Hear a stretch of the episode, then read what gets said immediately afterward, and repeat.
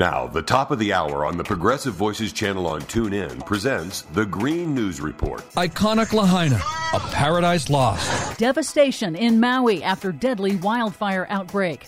Record ocean heat wreaking havoc on marine life. Plus, there's no national treasure, none that is grander than the Grand Canyon. The president protects iconic public lands from uranium mining. All of those stories and more straight ahead from BradBlog.com. I'm Brad Friedman. And I'm Desi Doyen. Stand by for six minutes of independent green news, politics, analysis, and snarky comment. This is ridiculous to talk about a climate emergency when we have a border emergency that is an existential threat right now. Hey, newsflash, Tim Scott. Climate change is an existential threat right now, and it's killing American citizens. Do you give a damn? This is your Green News Report.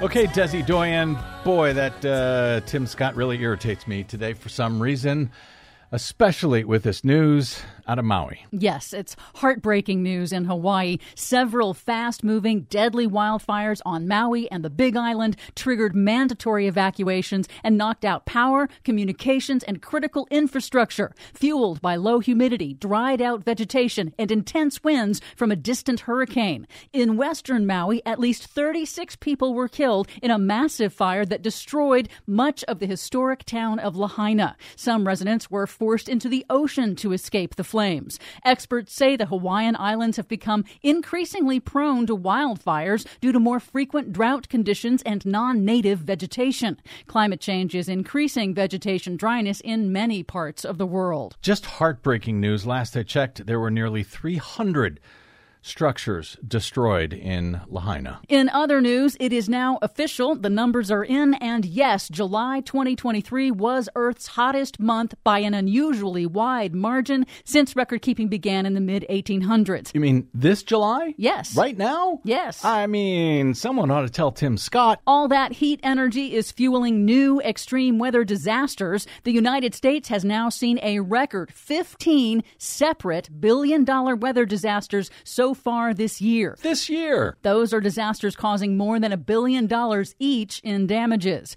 NOAA says it's the most mega disasters in the first seven months of any year since they began tracking it in 1980, mostly from extreme heat and devastating floods. Scientists say 2023 is virtually certain now to take the top spot as the hottest year ever recorded, blowing past the previous hottest year of 2016. Yeah, but Joe Biden hasn't been to the border lately.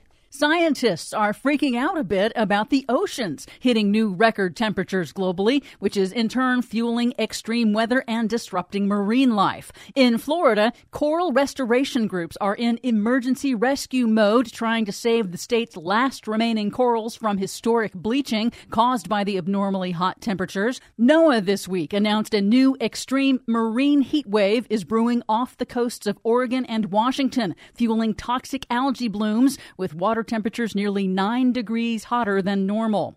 The oceans are a vital planetary climate regulator, soaking up heat from man made global warming. Warmer water fuels more intense storms and storm surges and reduces the ocean's ability to absorb CO2 from humanity's burning of fossil fuels. In South America, one of the most extreme heat events ever recorded has shattered records. It's midwinter, but temperatures have hit 95 degrees and higher in many locations, including at elevations higher than 4,000 feet in the Andes Mountains. 95 degrees at 4,000 feet in the Andes Mountains in winter? Yes. Oh. But some good news also in South America. Eight Amazon rainforest nations this week adopted a wide ranging pact to protect the world's largest rainforest and urged developed countries to do more to stop its massive destruction. But the agreement fell short of a commitment to completely halt deforestation by 2030. Wow, seems like a lot of bad stuff is going on right here, right now. Finally, some great news. President Biden this week designated the lands surrounding Grand Canyon National Park as a new national monument, permanently protecting nearly a million acres of lands sacred to Native American tribes from new mining and development, although existing mine operations will continue. Native American tribes and conservationists say the designation is critical to protect water resources in the region, a region grappling with abandoned uranium mines contaminating groundwater.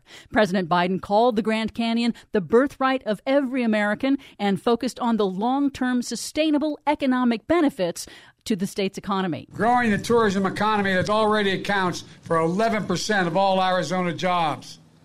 Folks, preserving these lands is good not only for Arizona, but for the planet. It's good for the economy. It's good for the soul of the nation. Yeah, but he hasn't gone down to the border like Tim Scott to stare at the water and pretend he gives a damn.